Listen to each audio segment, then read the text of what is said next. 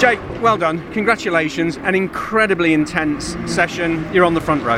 Yeah, mega. It's good, isn't it? Uh, one, one nil, uh, one all rather, should I say? It's me and Colin now. Got me.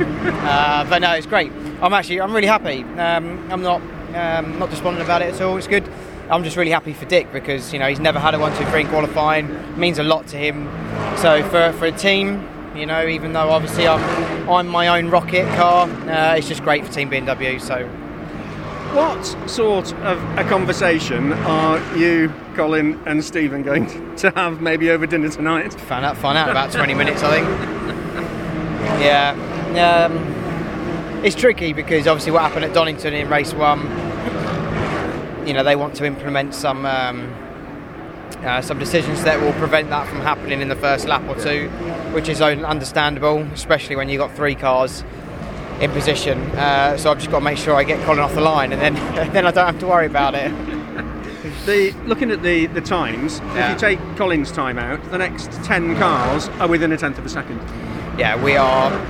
I mean, it always is, isn't it, Brands, isn't it? But even more so. I mean, wow. Uh, but what you know, like what the trend you're going to see throughout the year, though, is the cars that are fast will always be fast. I think the weight has obviously taken that bit away, and the hybrid has. I mean, Tom's still very quick, even without hybrid. um, and to be honest, I, I only had hybrid for my first run.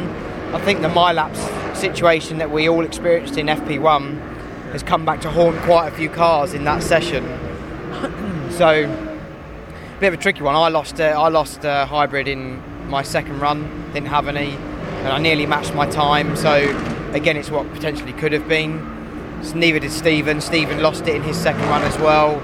Um, so, for, for us two, you know, on your second run, you get your eye in. You know, you're ready to go again and find that bit you missed, and that was definitely the case for me. And Stephen said the same, but the hybrid didn't allow us to. So it literally just didn't allow us to. It's a, it's a, it seems like a beacon issue that's stopping it from giving us the hybrid, as opposed to a system issue in the car. It's not a system issue in the car. The car's working fine. So um, a bit annoying, but we can't be too annoyed at one, two, three. Complaining about being on the front row, you won't get much sympathy, would you? No, not really. but um, no, it's great. I mean, and, and to be honest, we're one, two, three, four with Adam being fourth as well. So it shows the BMW is working very well here, and um, yeah, I'm, I'm very happy to just be uh, be in the middle of it. Absolutely cracking job once again. Well done. Thanks, Steve. Thanks.